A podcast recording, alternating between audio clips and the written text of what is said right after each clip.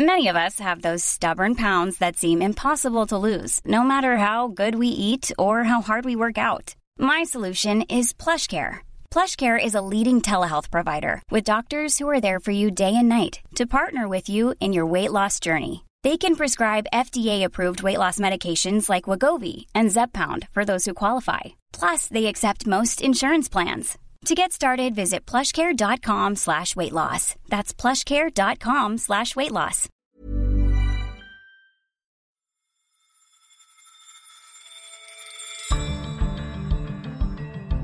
Warren Buffett has long held the stage as the world's most celebrated investor. But now that he's named a successor to run Berkshire Hathaway, the conglomerate must face some hard truths about its future. You're listening to Money Talks on Economist Radio, our weekly podcast on the markets, the economy, and the world of business. I'm Rachna Shanbhogue, finance editor at The Economist. And also on today's show, what are corporate boards for? We ask whether a 400 year old model can be reinvented for a new era of business. And, as older people have moved by the millions to shopping online, can companies keep up with the silver surfers?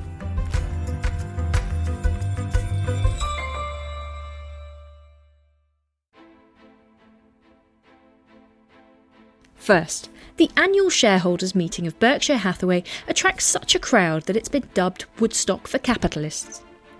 This year, for the second running, groupies eager for a glimpse of their hero Warren Buffett have had to content themselves with the live streamed version. And it was quite a show. Mr. Buffett, aged 90, alongside his right hand man Charlie Munger, even older at 97, took three hours of questions. But the highlight for Buffettologists was an apparent slip of the tongue by Mr. Munger. Well, but that's absolutely true. But I would say this decentralization won't work unless you have the right kind of culture accompanying it. Yeah, but we do. Yeah, we do. But, And but Greg it's is- dependent on it. And I mean, Greg will Greg, Greg will keep the culture. The following day, Mr. Buffett confirmed that Greg Abel, the head of the conglomerate's non insurance operations and a comparative spring chicken at 58, has been named heir to Mr. Buffett's kingdom. Now, Charlie Munger's known for his spicy, provocative, you know, unscripted comments, but this was quite unexpected. Matthew Valencia has long covered Mr. Buffett and Berkshire Hathaway as a senior business writer for The Economist. That's a really big deal because, you know, Berkshire's widely seen as, as synonymous with Warren Buffett. You know, he's run it since the 1960s. He almost single handedly drove its early success. Publicly naming uh, a successor really kind of focuses minds on the big questions, and, and perhaps the biggest of all is, you know, what Berkshire's likely to be without Buffett. Now, it's really remarkable that the naming of Buffett's heir should have happened so chaotically and messily. What do you think it says about the state of the company that Mr. Abel inherits? the way it happened in some ways sort of fits with a bigger pattern because on the one hand you have you know this company which is it's a huge public company. Uh, berkshire has a, a market cap of over 600 billion dollars. And there's you know a huge amount to admire in both buffett and the company. You know he turned what originally was a a fairly small troubled textiles firm into a, a giant conglomerate. It has interests in railways, property, insurance, consumer goods, and of course, it also has a big portfolio of blue chip stocks, which is worth something like three hundred billion dollars. You know, in the in the fifty something years since Buffett took over, its shares have have gone up by something like twenty percent a year on a compounded basis, and that's roughly double the rate at which the S and P 500 has grown. Having said all of that, you know things haven't looked quite so good uh, over the past decade or so. The financial performance has has looked frankly less stellar than it did in in the previous decades. A- and there are growing questions in financial markets about how Berkshire's being run, uh, its governance. You know that obviously leads to questions about you know whether Berkshire's set up to do well in the future. And let's dig a little deeper into uh, Berkshire's recent financial performance. Why has it been lagging? Yeah, I mean the, the performance hasn't been so so great recently. Uh, operating profit, which is the measure that, that that Buffett himself tells people to focus on, was down by about nine percent in 2020 to about 22 billion dollars, and and that was after a flat 2019. Its shares have badly underperformed the S and P over the past few years. In both 2019 and 20, um, it, it, it underperformed quite substantially. And in fact, its performance relative to the index has been slipping for, for quite a bit longer than that. And this is partly a problem that, that you know many fund managers have had, which is the bigger you get, the harder it is to move the needle, you know, to outperform the the benchmarks. But there are also questions over capital allocation, which is something that, that Buffett's always prided himself on. He he thrives during crises, Buffett, uh, or he has done in the past, but um, not so much in this one. And as a result, Berkshire's felt more pressure to do something with that cash. Uh, it's ended up responding by stepping up um, buybacks of, of its own stock, although it's still not paying a dividend. It never has. You know, when it comes to investments over the past few years, there's there've been a few that have soured, like um, its big stake in Kraft Heinz, the the big consumer goods company. Uh, it's also arguably mistimed buying and selling of certain sectors, so airline stocks. But having said that, one thing that's really helped Berkshire through all of this is its big stake in Apple, which is quite a rare tech investment for, for, for Buffett. And that stake alone has, has given it a gain of something like $90 billion over five years. So it's really been a big help. Now, you mentioned Apple there. Beyond that, um, Berkshire hasn't invested very heavily in tech stocks, and the landscape of investment has obviously changed dramatically. Do you think Mr. Buffett's sort of well positioned to take advantage of those changes? You know, he has a company that still generates a lot of profit. You know, it made over seven billion dollars of operating profits in the first quarter. Um, the, the the results that were just announced but it also faces you know quite a few challenges. You know, there's competition from corporate buyers, but also increasingly you're seeing um, private equity funds muscling in. Um, you know, they're overflowing with, with money at the moment, and um, you know they're looking for deals. You also have the the SPACs, the special purpose acquisition companies, which have been popping up all over the place. You know, on top of that, Berkshire has less of an advantage these days uh, when it comes to cost of capital it's always had a, a, a relatively low cost of, of, capital, and that's largely, I should say, because of uh, the giant float it has from from its insurance business, uh, Geico, well over hundred billion dollars of float from Geico.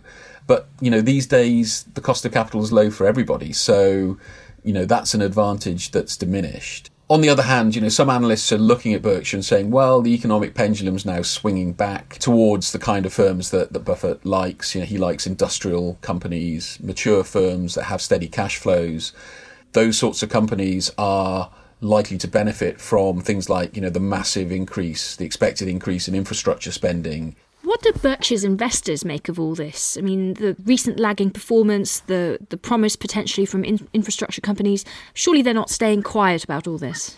No, they're not. Uh, I mean, some investors are pushing for Berkshire to, to try to make more money from its its big divisions. Other investors are saying that you know Buffett should be more hands on when it comes to Berkshire subsidiaries. But that that would sort of go against the grain really when it comes to sort of how it's managed and its governance divisions have always been given, you know, a great deal of, of autonomy. It doesn't hold investor days, it doesn't hold analyst calls, it doesn't really have a, an investor relations function.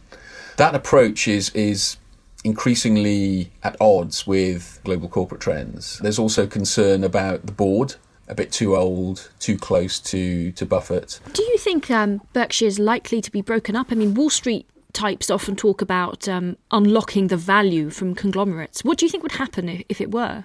It does seem that Berkshire trades at less than the sum of its parts. It seems to have a conglomerate discount of something like 5%, perhaps more towards 10%, but there, there does seem to be a discount. But nevertheless, he, he's, he's always insisted that you know, a well run conglomerate has a number of, of advantages it's not wedded to to the status quo in any particular industry because it's it's spread across a number of different industries. It's more able than the typical multinational to move capital around between businesses without incurring tax. It will probably ultimately depend on the composition of the the shareholder base because at the moment Buffett owns 30% of the votes. Another 40% of the votes are held by around 1 million individuals mostly long term loyalists. But the composition of the shareholder base is changing over time. Um, you have shareholders that are aging, dying. And his own stake is, you know, his plan is for that to be uh, handed out to foundations over time, over about 12 years, and for them to sell those shares into the market as quickly as they can. And, you know, one expert described, you know, the potential shifts in the shareholder base to me as Berkshire's Achilles heel. Whether Berkshire's eventually broken up or not, pressure for change is undoubtedly going to keep rising, and um, a change of command is surely only going to intensify some of those demands. What changes do you think are going to be necessary? Well, I don't think it needs to switch to the kind of command and control system that you see more typically in, in multinationals. But but it could certainly do with you know a bit of an overhaul when it comes to governance, when it comes to disclosure. You know, somebody needs to take a, a good hard look at, at performance in, in certain areas. And of course, the really big question is, you know, when should Buffett go? Should he stay or should he go? And uh, he's clearly reluctant to, to retire. You know, he, he once joked about retiring five or ten years after he dies. But we know who his successor is going to be now, and it's probably in the best interests of Berkshire that he hands over to, to Greg Abel sooner rather than later and allows him to sort of get on with making some of those changes. Well, we may well be having this conversation every year until Mr. Buffett turns 100. But um, for now, Matthew Valencia, thank you very much. I look forward to that. Thanks, Rachna. For much more analysis like this, subscribe to The Economist.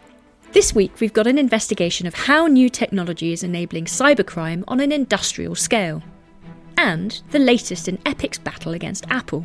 For all that and more, subscribe at economist.com slash podcast offer, and the link is in the notes for this episode. It's become almost a matter of course for veterans of the C suite, distinguished academics, even former politicians to collect corporate board appointments like trophies. Meanwhile, companies collect eminent board members as their own badges of honour, but as corporations wrestle with such tricky issues as climate change and voting rights, is the board still fit for purpose? Dambisa Moyo has been a board member for Chevron, Barclays, and Barrick Gold, among many others. Her latest book is called How Boards Work and How They Can Work Better in a Chaotic World. Our technology and business editor, Tamzin Booth, spoke to her for Money Talks.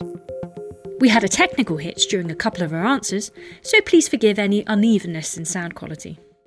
The structure of boards dates back to the 1600s. We are due for an upgrade, and that upgrade is really based on the fact that the broader environment in which corporations operate has changed materially and continues to do so. Today, some people argue that companies might not even need boards, that the market customers, investors could do a better job. From your experience on the boards of many companies, and you're, you're still on the boards of 3M and Chevron, what do you make of that argument?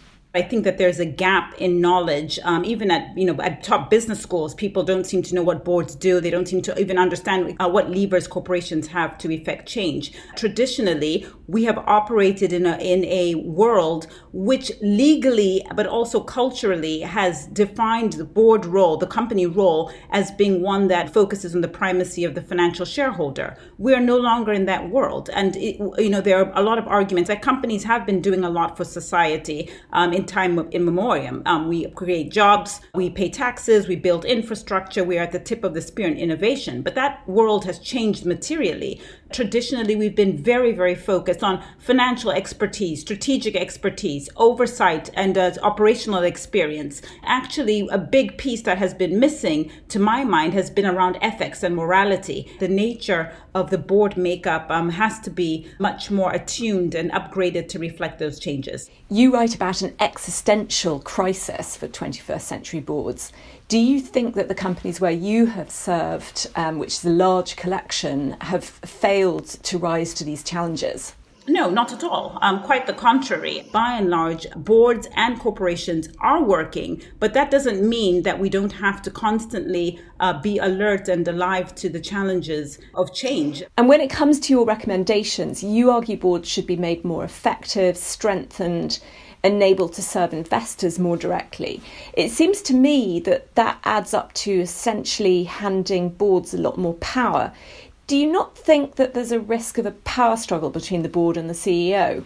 I always say the CEO is not my friend. You know, we are cordial, we get along, we're friendly, but we're not friends. I have to have the temerity and the, the calmness of mind to be able not just to hire a CEO, but also to fire them. And so there's always a sort of a borders to traverse to make sure that there aren't uh, border skirmishes. Um, the proposals that are in the book, I don't think are about a power grab uh, in any way. Um, there's absolutely no doubt in my mind that uh, we have an oversight We are not there day to day to micromanage and to make sure that the company is operating on a, on a daily basis. But that said, it doesn't mean that there aren't opportunities to sharpen the um, effectiveness of the scope uh, of the mandate that we already have. You very clearly call for more diversity on boards, but you also warn against an excessive drive to install diverse candidates. And you note, for instance, that there are excellent employees out there who didn't choose to be male or white. Can I ask you, are you for or against quotas in the boardroom, whether imposed from the outside by lawmakers or imposed by firms themselves? I don't do normative yes or no answers because I just don't think that's how the world works. What I will say is that as a board member, I have a responsibility to allocate capital and resources in a way that makes the company that I'm overseeing most competitive. Um, it is absolutely patently clear that having a more diverse board, having a more diverse workforce is a competitive advantage. What I will say is that I'm not in the business of fighting discrimination with discrimination. Um, we're always driving to have the best talent in the best seats whatever they look like. Um, and I know there's a tendency for people to just rush over and say, well, diversity means women or racial diversity. But there are many other aspects of diversity in the boardroom and in the business in general that we need to see um, if you're going to compete in a global setting. One of the ideas you outline is that boards should have a new kind of ethics committee.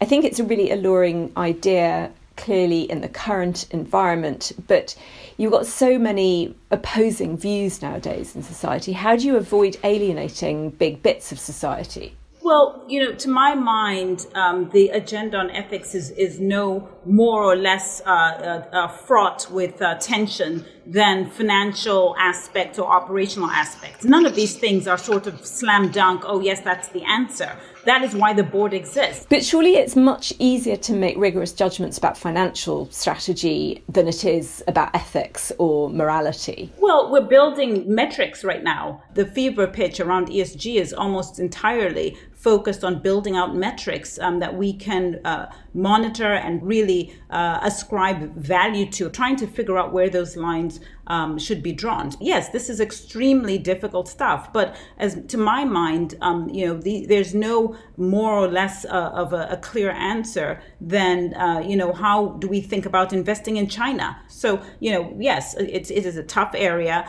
Um, there are going to be trade-offs like everything else. Um, you know, with, with climate change, for example, people do believe that companies and businesses should be further along um, than, uh, than perhaps uh, they ought to be. But the reality is that uh, we have lots of other considerations that we have to bring into play as we think about all of these things pay equity, diversity, etc. You served on the board of Barrick Gold Corp between 2011 and 2018, and Barrick Gold like other mining companies, has come under criticism for, for the way it treats communities living near its mines. You joined the board uh, just as soon or after a Human Rights Watch report in 2011 detailed the rapes of local women by security guards at one of its mines in Papua New Guinea. Can I ask you, during your time on the board, how involved did it get in Barrick's impact on local communities? And do you think that your board reforms, had they been implemented, would have improved the company's approach and, and maybe stopped those terrible incidents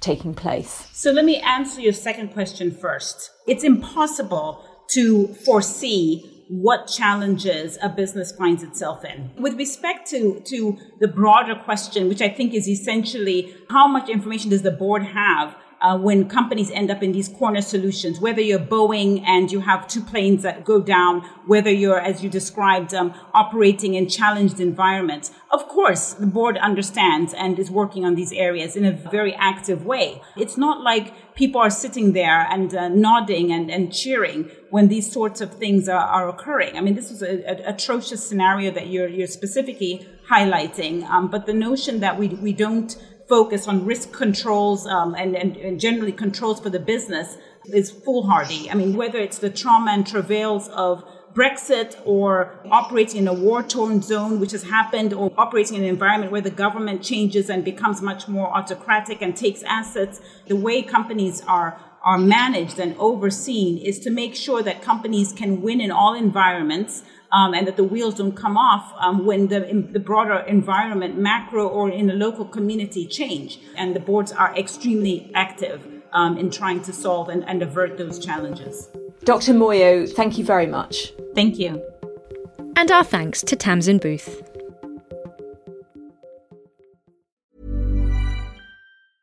Hey, I'm Ryan Reynolds. Recently, I asked Mint Mobile's legal team if big wireless companies are allowed to raise prices due to inflation. They said yes. And then when I asked if raising prices technically violates those onerous two year contracts, they said, What the f are you talking about, you insane Hollywood ass? So to recap, we're cutting the price of Mint Unlimited from $30 a month to just $15 a month. Give it a try at mintmobile.com slash switch. $45 up front for three months plus taxes and fees. Promoting for new customers for limited time. Unlimited more than 40 gigabytes per month. Slows. Full terms at mintmobile.com. Brands and retailers have long given older shoppers short shrift. What's up, world?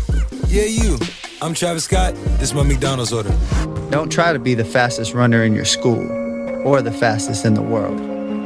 Be the fastest ever. Trendy adverts are mostly focused on grabbing the attention of the wrinkle free, leaving older consumers forgotten about. But the pandemic has given seniors the chance to learn some new tricks online. The spending power of aging consumers is enormous and it's increasing as the world gets older. Martin Adams writes for The Economist. In the EU, studies say that over 50s spent 3.7 trillion euros in 2015, and that by 2025 that could perhaps go up to 5.7 trillion. So, all of that has led to boosterish talk of a silver tsunami that brands and retailers would be able to surf to a land of riches. But companies generally have actually done surprisingly little to capitalise on the potential of the old. As with many things, though, the pandemic is shaking things up. Tell us more about that. Why has the pandemic especially had an impact on the behaviour of older consumers? Clearly, it's not news that the elderly are particularly vulnerable to COVID, and fear can be a big motivator. So, with social distancing, they have moved to doing much more of their shopping online. In August 2020, Britain's Office for National Statistics reported that 65% of seniors had shopped online in the preceding 12 months, and that compared with 54% the year before. And America's over 65s, they spent 56% more on internet shopping last year than they did in 2019, according to figures from Nielsen IQ. What sorts of things are older online shoppers buying? Well, Hinge, which is an e commerce consultancy, has got some interesting figures on sales of products that tend to be disproportionately bought by older people. And sales of things like meal replacements and adult nappies have jumped by 50% or more. And, you know, these are things that consumers might be embarrassed to shop for in store or where online selections tend to be richer, or they might be bulky products that are difficult to carry. So some of those habits could actually stick as the world goes back to normal. Older people are also snapping up products that are not specifically aimed at them. Last year, American older people spent almost four times as much on booze as they had in 2019, according to figures again from Nielsen IQ. And dating is another area where the older generation are taking advantage of that newfound online savvy that they've developed. Silver Singles, which is a dating website, told me that they've been seeing growth in the number of new users uh, under social distancing conditions. That's hit 145,000 a month now. And are brands in turn realising that they've been missing a trick all along? Well, if you look at companies that were already catering to older consumers, they've been forced to adapt. I talked to a company called GoGo Grandparent, which is an American firm that used to help elderly North Americans book ride sharing services by phone rather than via apps, which they might have found fiddly at. But uh, of course, older people have been staying home for a lot of the past year or so. That firm has diversified into deliveries of food to old folks with dietary restrictions. And they told me that that business um, had grown 300%. And then if you look at the brands that weren't really uh, already targeting the elderly, some of them are taking greater care to do so. And one notable trend is a craze for healthy aging. So um, Nestle, Reckitt Benckiser, Danone, they're all climbing on board with this trend. Uh, Nestle launched a milk drink in China, for instance, that supposedly aids mobility and cognition. Reckitt uh, is marketing one that targets immunity, and Danone is uh, investing in research uh, and development of its own. Lastly, there are the supermarkets, who, of course, have been giving the elderly priority slots for deliveries for online orders, which has proved popular. And I think, again, as societies reopen, and the experts I spoke to would agree, that those sorts of changes are going to be quite hard to roll back. But even with these changes, given the spending power of the silver dollar, the online shopping experience still feels very tailored to the young and the tech savvy. Do you think this is just beginning? And what more do you think retailers should be doing? Well, you know, it's not often as a journalist that you talk to a group of people on a story and, and everyone uh, agrees on a point of analysis. But in this case, they did. And the common refrain was that most big firms still haven't really entirely woken up to the opportunity that older consumers present and that there's a lot more that they can do. And if they want to take advantage of those opportunities, uh, the experts said that they would uh, they would need to work on making online shopping uh, even cheaper and easier with fewer fiddly forms and more help for people in filling those out. Another idea is to have more options of how and when to pay and perhaps to do more to reassure older shoppers who are particularly concerned about sharing their credit card details over the net, that those details are, are, being properly looked after. And as companies wake up to this opportunity, you would expect to see more wrinkle friendly adverts. Right now, perhaps just 3% of America's ad spending is aimed at the over 50s, according to MIT Age Lab. Oldies have learnt new tricks during the pandemic, and if companies want to tap into their spending power, they're going to have to follow suit. Martin Adams, thank you very much. Thank you.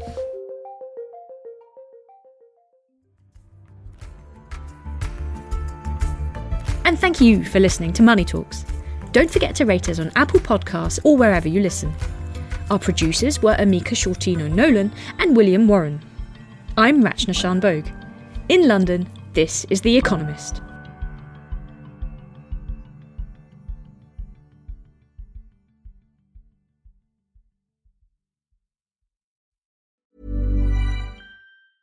Hey, it's Paige DeSorbo from Giggly Squad. High quality fashion without the price tag? Say hello to Quince. I'm snagging high end essentials like cozy cashmere sweaters, sleek leather jackets, fine jewelry, and so much more. With Quince being 50 to 80% less than similar brands. And they partner with factories that prioritize safe, ethical, and responsible manufacturing. I love that. Luxury quality within reach. Go to quince.com slash style to get free shipping and 365 day returns on your next order. Quince.com slash style.